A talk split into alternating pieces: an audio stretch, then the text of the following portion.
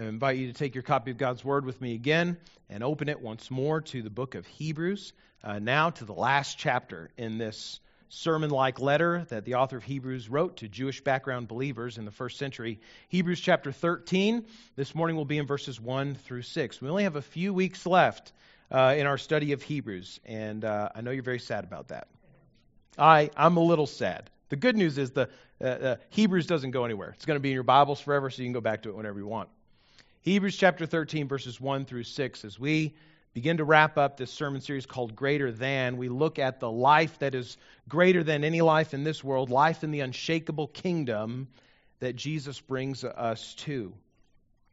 Uh, very likely, many of you in this room have had occasion to visit another country. Get your passport stamped and get on a plane, land in another place. And maybe before you went on that trip, you took that international voyage, you probably took some time to learn some things about the nation that you were going to visit. What kind of language do they speak? If not English, you maybe have taken some time to learn a few phrases, like uh, how to, uh, just to help you order off of a menu, how to find out where the restroom is, you know, all the really important ones. You may have taken some time to, to study maybe cultural events uh, in the life of that, that nation that you're going to, so that if there's a maybe a parade or a festival or something going on while you visit, you can join in in a sort of knowledgeable way so you can get along in that country and make the most exciting time of your visit. Visiting another country is one thing, but moving to and becoming a citizen of another country is, is something else altogether. If you're moving to another country, you don't simply learn a few phrases to help you order off a menu and find the restroom. You learn a whole new language so that you can do life and business uh, in, a relatively normal way in that country. Uh, you do more than just do research about cultural aspects of that nation. You get to know the people who are there, and you invest yourself in becoming a friend to your neighbors that will be there. You probably have to learn about that nation's history and maybe even take a, a, a, an exam or a test to prove your ability to become a citizen of that nation. Visiting another country versus becoming a citizen of another country are two vastly different processes. The latter, becoming a citizen of a different country, requires usually uh, taking on whole new patterns and habits of life, uh, acculturating yourself to a, a new people and a new kind of living. Last week we saw at the end of Hebrews chapter 12 the author of Hebrews encouraging those who have listened to receive the kingdom of God that cannot be shaken, to become citizens of a kingdom not of this world, and so to have their lives transformed. As we look at Hebrews 13, 1 through 6, the author here is speaking to his audience, telling them that believers who receive that unshakable kingdom of God with gladness live a certain way. They take on a new kind of life in that kingdom. They're not just there as visitors, they're there as citizens. And they live in that kingdom with charity, contentment, and commitment as citizens of Christ's kingdom. And this is our main idea for us today that kingdom citizens, citizens of Christ's kingdom over which he rules and reigns, kingdom citizens live with godly charity, godly commitment, and godly contentment. As we come to see this idea in these verses this morning, I encourage us to pursue these characteristics as the body of Christ, as kingdom citizens, as those who have trusted Jesus by faith, who have been transformed by him to live this way in the world. Would you stand with me as we honor God by reading his word? Hebrews 13, verses 1 through 6.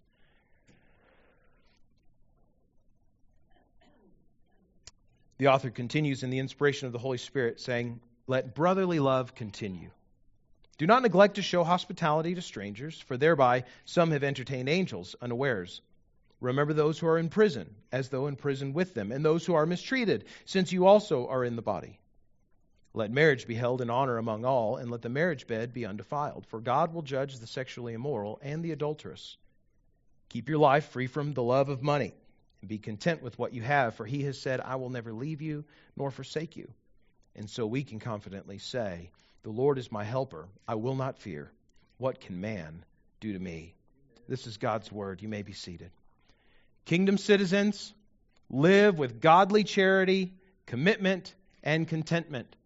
And now the author of Hebrews has been through all of the theological meat of what he's trying to convey to his audience, he now gets here, just in this last chapter, practical implications of what all that means. That Jesus, the greater priest, the greater sacrifice, the greater temple, the one who brings us into an unshakable kingdom, now we have one chapter of implications for what life in that kingdom looks like.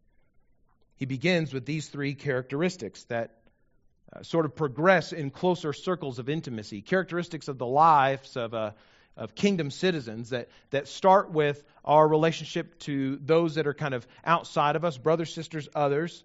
Uh, closer in relationship to those that we're in covenant commitments with in marriage, and then closest to our own heart and our own desires. We see first in verses 1 through 3 that kingdom citizens, those who have received the kingdom of Christ, live with godly charity which looks like loving the brotherhood.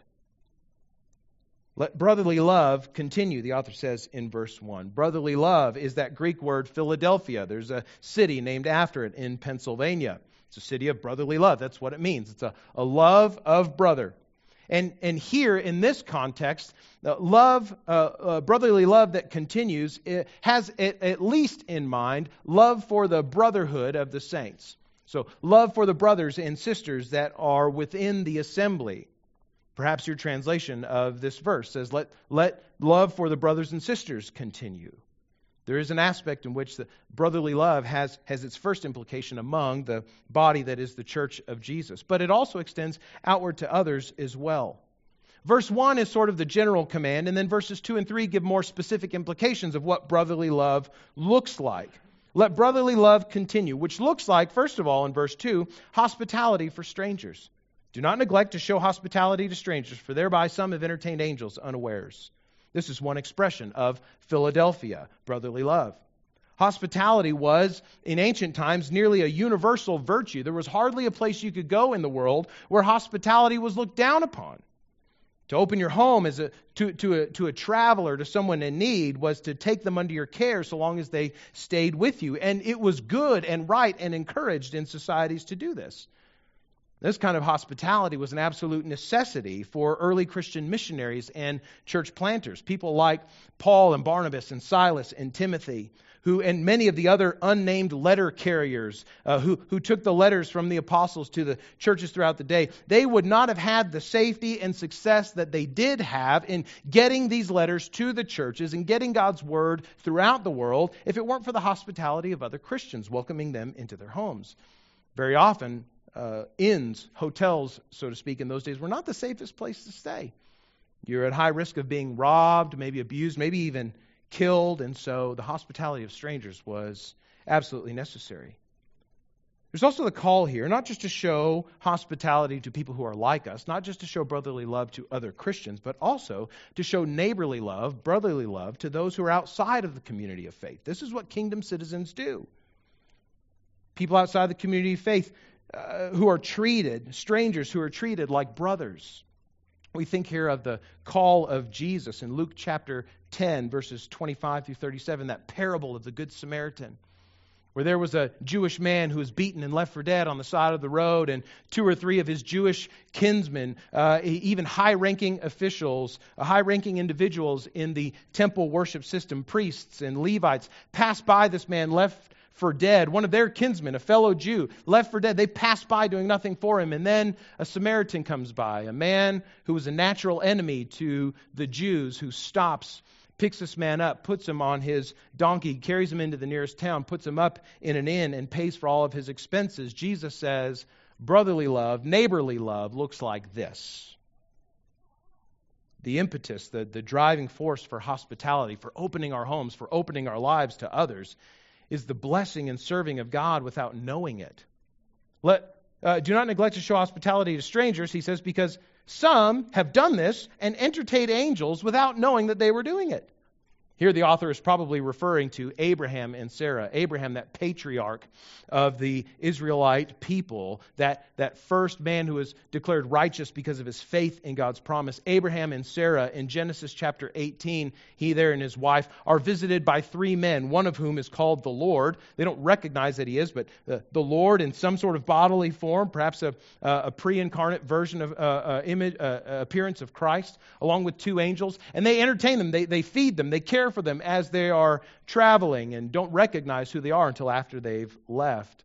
So the author of Hebrews says, Show hospitality to everyone because sometimes you're doing it for the Lord. Brotherly love looks like hospitality to strangers. It also looks like care for those who are in prison and for those who are mistreated. Now, those who have been imprisoned and mistreated the, that the author is writing about here are not just generically those who have been imprisoned and mistreated, but more specifically, those who have been arrested and put into prison, those who have been beaten, have had property confiscated, those who have been uh, uh, arrested or, or embarrassed publicly because of their faith in Christ.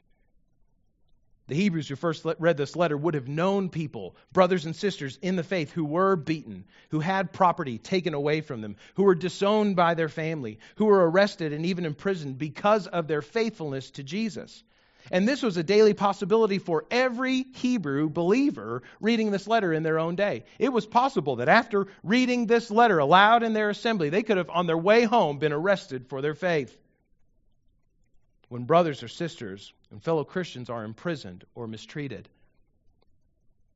Other believers are not to revile their accusers, they're not to, to lash out or seek vengeance against their abusers, but rather they give themselves in care for their brothers and sisters as they would hope to be cared for themselves. Kingdom citizens live with brotherly love that looks like hospitality to others and care for those within the body who have been imprisoned or mistreated we see here this principle that hearts that have been opened by the grace of God to receive Christ as Lord find themselves opened also in love to others. Hearts that have been opened by the grace of God, hearts that have been changed by the love of God through faith in Jesus, are also hearts that find themselves opening up in love and grace and charity to others. So this morning, Christian, as a citizen of Christ's kingdom, open your heart and love to others. Open your heart in love to others. Hearts that are open in love because of the grace of God that transforms them are hearts that are actively loving. They are not hearts that simply respond to the love and affection and care that other people give them. They are hearts that are actively looking for ways to be loving, to be charitable, to be generous to those who are in need. Hearts that are opened by God's grace through faith in Jesus both receive those who are in need and extend themselves to those who have need. Having our heart open in love to others, letting brotherly love continue requires, friends, at least within the body of faith of which you are a member, knowing other members and being known by others in order to really love people well, you've got to know who they are, where they're coming from, what their circumstances, what their challenges in life are. And, and in order for them to love you, they need to know those things about you. And I get this is not a 21st century Western virtue to be transparent, to be honest with other people about what we're struggling with, about where we need help, but it's a biblical virtue. It's a Christian virtue. It's a kingdom citizen virtue. It's a trait of how we live. Christian, open your heart in love to others kingdom citizens live with charity, they also live, as verse 4 shows us, with godly commitment.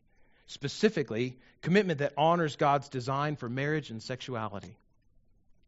Verse 4 says, Let, the, let marriage be held in honor among all, and let the marriage bed be undefiled, for God will judge the sexually immoral and the adulterous.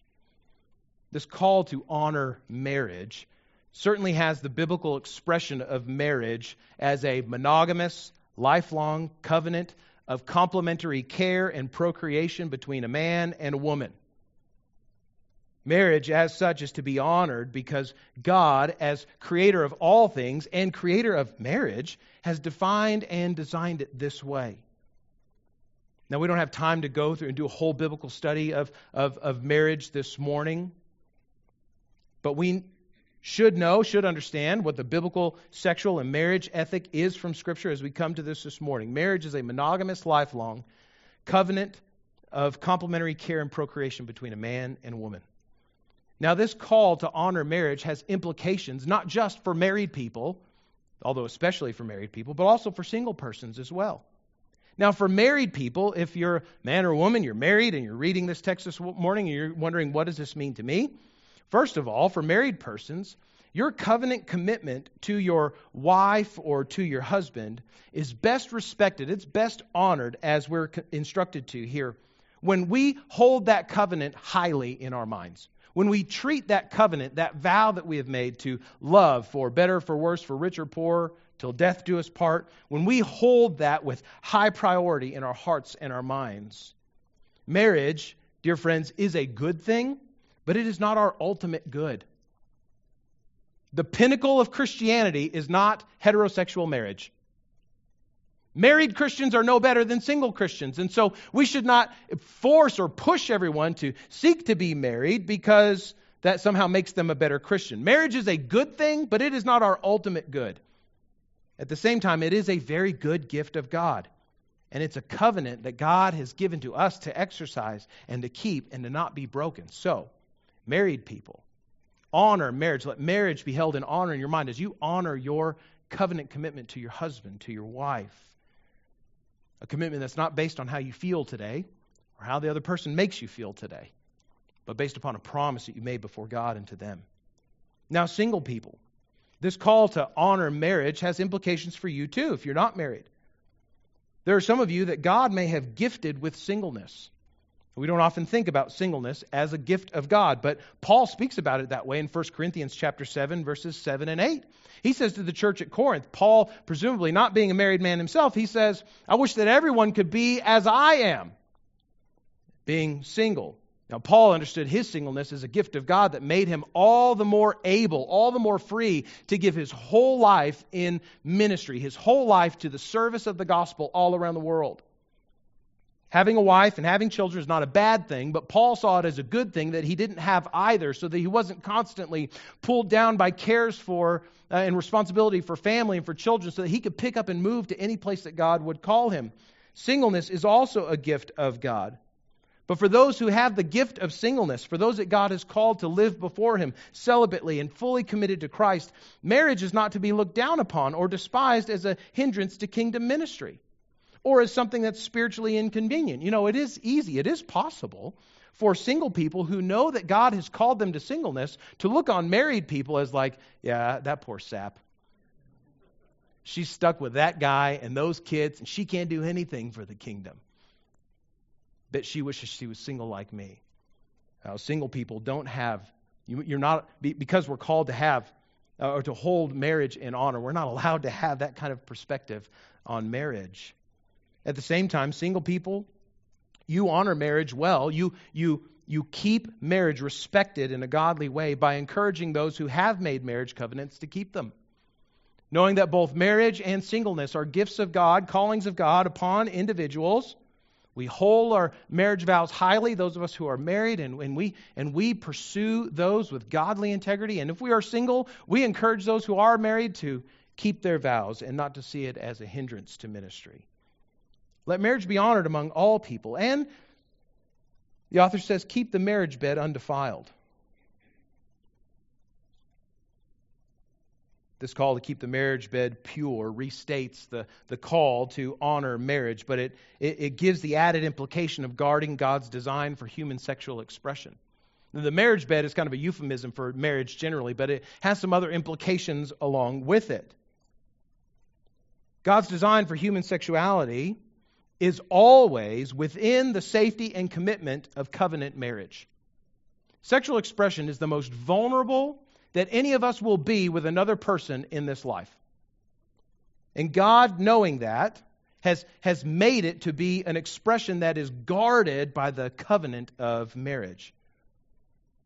Sex is a blessing for the married. It's only to be experienced between two married persons. This has been God's design all throughout Scripture. And in this way, both adultery, which is, uh, which is sexual relation with someone who is not your husband or your wife, and fornication, which is sexual, uh, uh, sexual uh, experiences with people uh, that you are not married to yet. Both of these are prohibited throughout Scripture. This is not a, a, surprise to us. We see it in Exodus 20, Leviticus 18, Deuteronomy 22, Proverbs 6, 1 Corinthians 6. We could go on and on and on about the restatements of God's design for human sexuality. Keep the marriage bed pure. Honor God's design for marriage and sexual expression, and sexual expression as something that takes place within the confines of marriage. This is what kingdom citizens do. Because, as the author says, God judges those who unrepentantly abuse and pervert this good gift of God of sexuality. God judges those who unrepentantly abuse and pervert his gift of sexuality because sexual expression is not just a bodily function, it's a physical act with spiritual implications. Sex is not the same as picking up a sandwich from Subway on the way home from church today. Those are two totally different things, guys. We need to only look at the graphic comparison of, of the people of Israel's idolatry in the Old Testament, the comparison of their idolatry to adultery and prostitution by God and His Word, to see the close spiritual link between, uh, between what, uh, uh, uh what we do in sexual expression. God uses, in the context, in the course of His Word, the most intimate of human relational expressions to reflect the kind of relationship that He intends to have with His people. Now, this does not mean that our relationship with God is a sexual one. That's preposterous. That's not what I'm saying. But it does imply that the exclusive commitment of God's people to Him in heart, soul, and strength is just as serious as a husband's exclusive sexual commitment to his wife. So God's judgment upon the unrepentant fornicator and adulterer. Fornicator is someone who has sex outside of uh, marriage before being married. An adulterer is someone who leaves the covenant of their marriage to have sex with somebody else that's not their spouse. God's judgment upon the fornicator and the adulterer is severe because they profane, they make normal, they make plain, they make average the most sacred of human expressions and they blaspheme its intended purpose of reflecting God's exclusive commitment to his people and vice versa. In all of this, friends, it is clear. The world around the Hebrews 2,000 years ago, the world in which they lived, had not honored the marriage covenant. They had not honored the marriage bed as good and holy gifts of God. And in that way, friends, we're not living in very different uh, circumstances than, than these brothers and sisters. Those who are of the church of Jesus Christ, though, must honor and protect the marriage covenant and sexual expression within the confines of marriage because of its origin, because of its meaning, and because it reflects the character of God and exclusive commitment of salvation and worship between Him and His people. Letting marriage be held in honor and the marriage bed kept pure is about far more than just right behavior. It speaks to the manner of our worship and the seriousness of our commitment to God. Now, holding to this as Christians in a world that, that is still opposed to that, uh, in a world where the, the current of, of society is moving against that, will be difficult. It will be hard. Young people, you who are in high school, middle school, college even, you know the difficulty, you know the challenge of holding to a biblical sexual ethic, a biblical ethic of, of marriage and sexuality. You know how hard that is. Because the whole world is telling you it, it, this feels good. Love is love. If it feels right, why can't everybody just do this however they want to? You know how hard it is to say, but God has said different. I'm not going to lie to you and say that it's easy to stand against the flow of culture on, on this biblical issue, on this aspect of what it means to live as kingdom citizens in the world.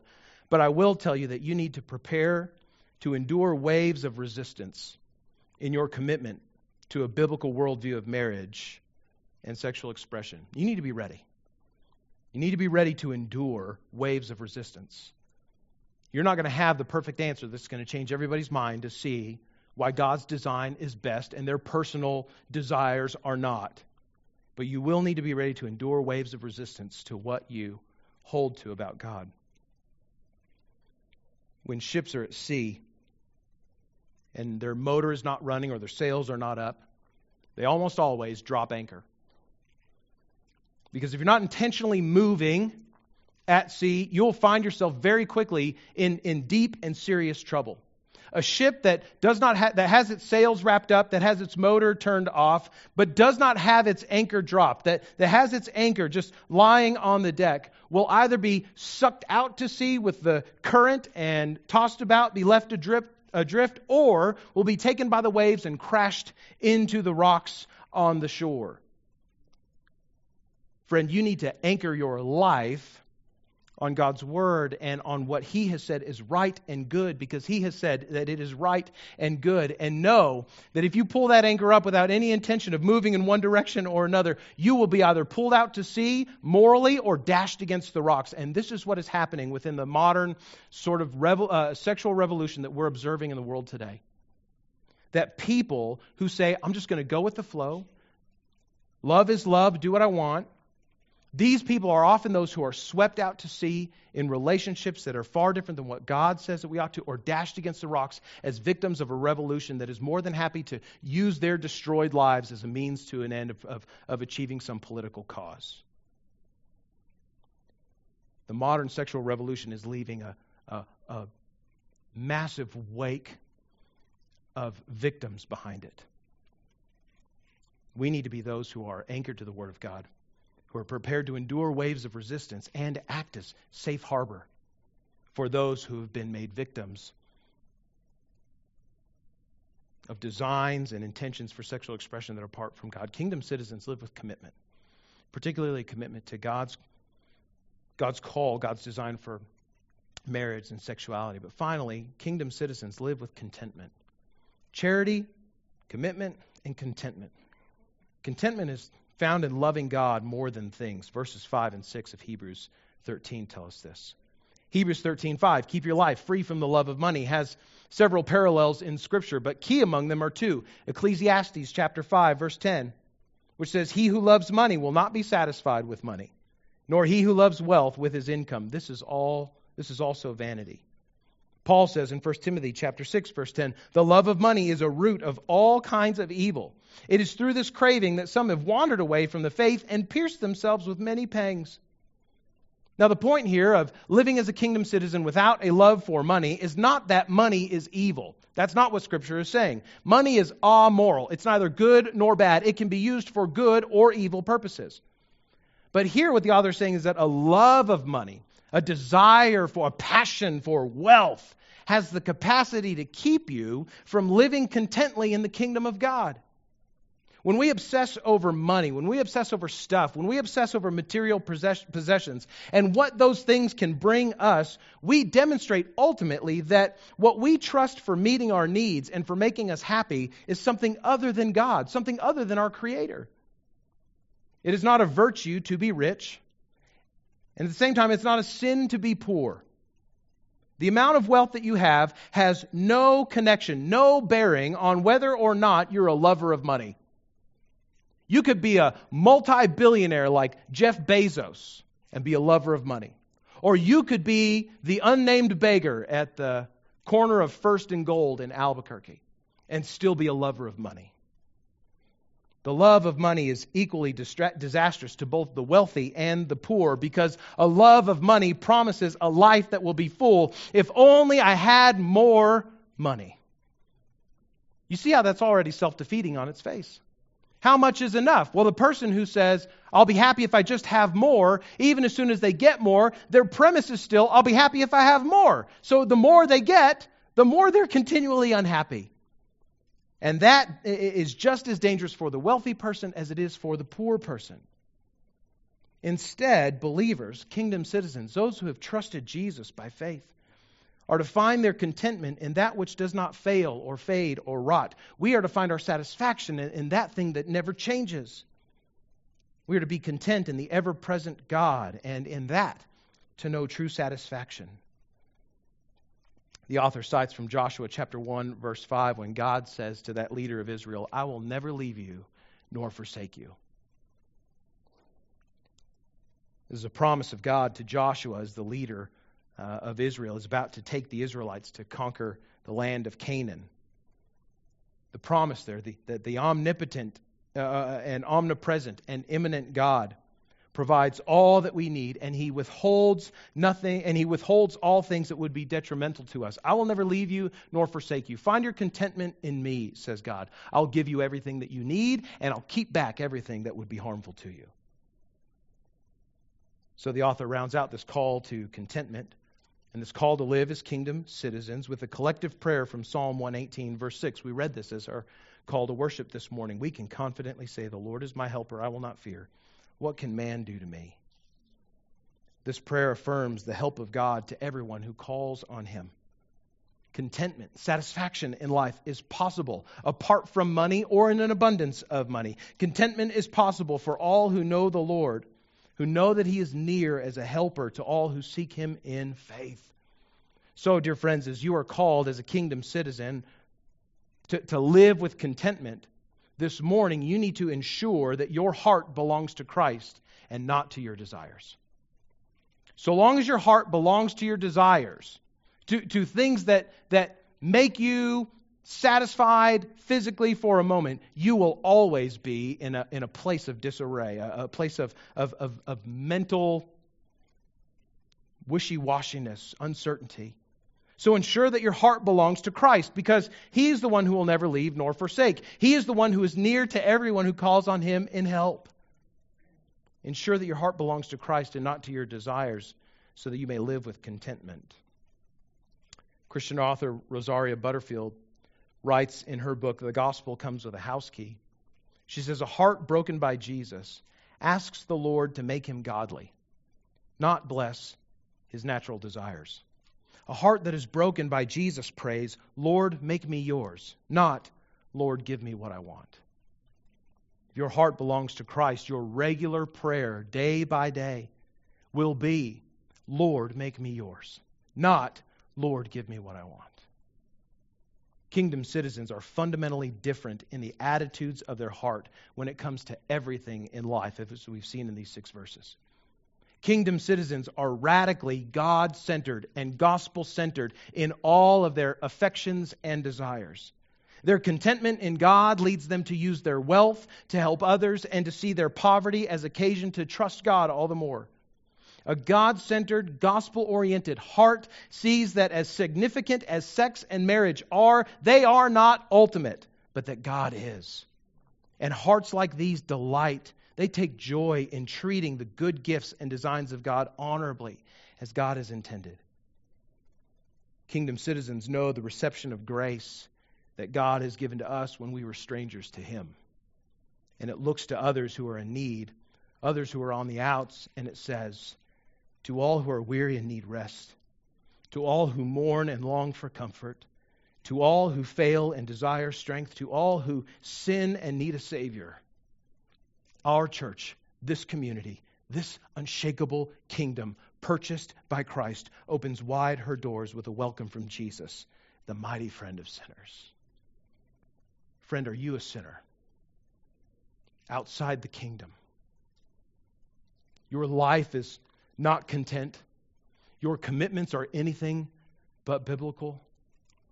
You find yourself in need of charity and grace and love from someone, especially a, a, a God who is powerful to change your circumstances. Friend, to you who are, who are weary and tired from chasing after things of this world, to feel at home Find your home today in Christ. Find your home today in Jesus. Become a citizen of his kingdom. You do that not by acting better, not by getting your act together, not by being a better person. You become a citizen of his kingdom by saying, God, you are holy, you are perfect, I am sinful. I am outside the kingdom, and I've put myself there. But I recognize that you have sent your son Jesus to live a life without sin, to die in my place, to be raised from the dead, in order to make me a citizen of your kingdom. So, Jesus, I am, I am, I'm submitting to you as Lord of my life. Everything that I did before now is, is yours. I'm not going to pray, God, give me what I want. I'm praying, Jesus, make me yours. Friend, become a citizen of the kingdom today.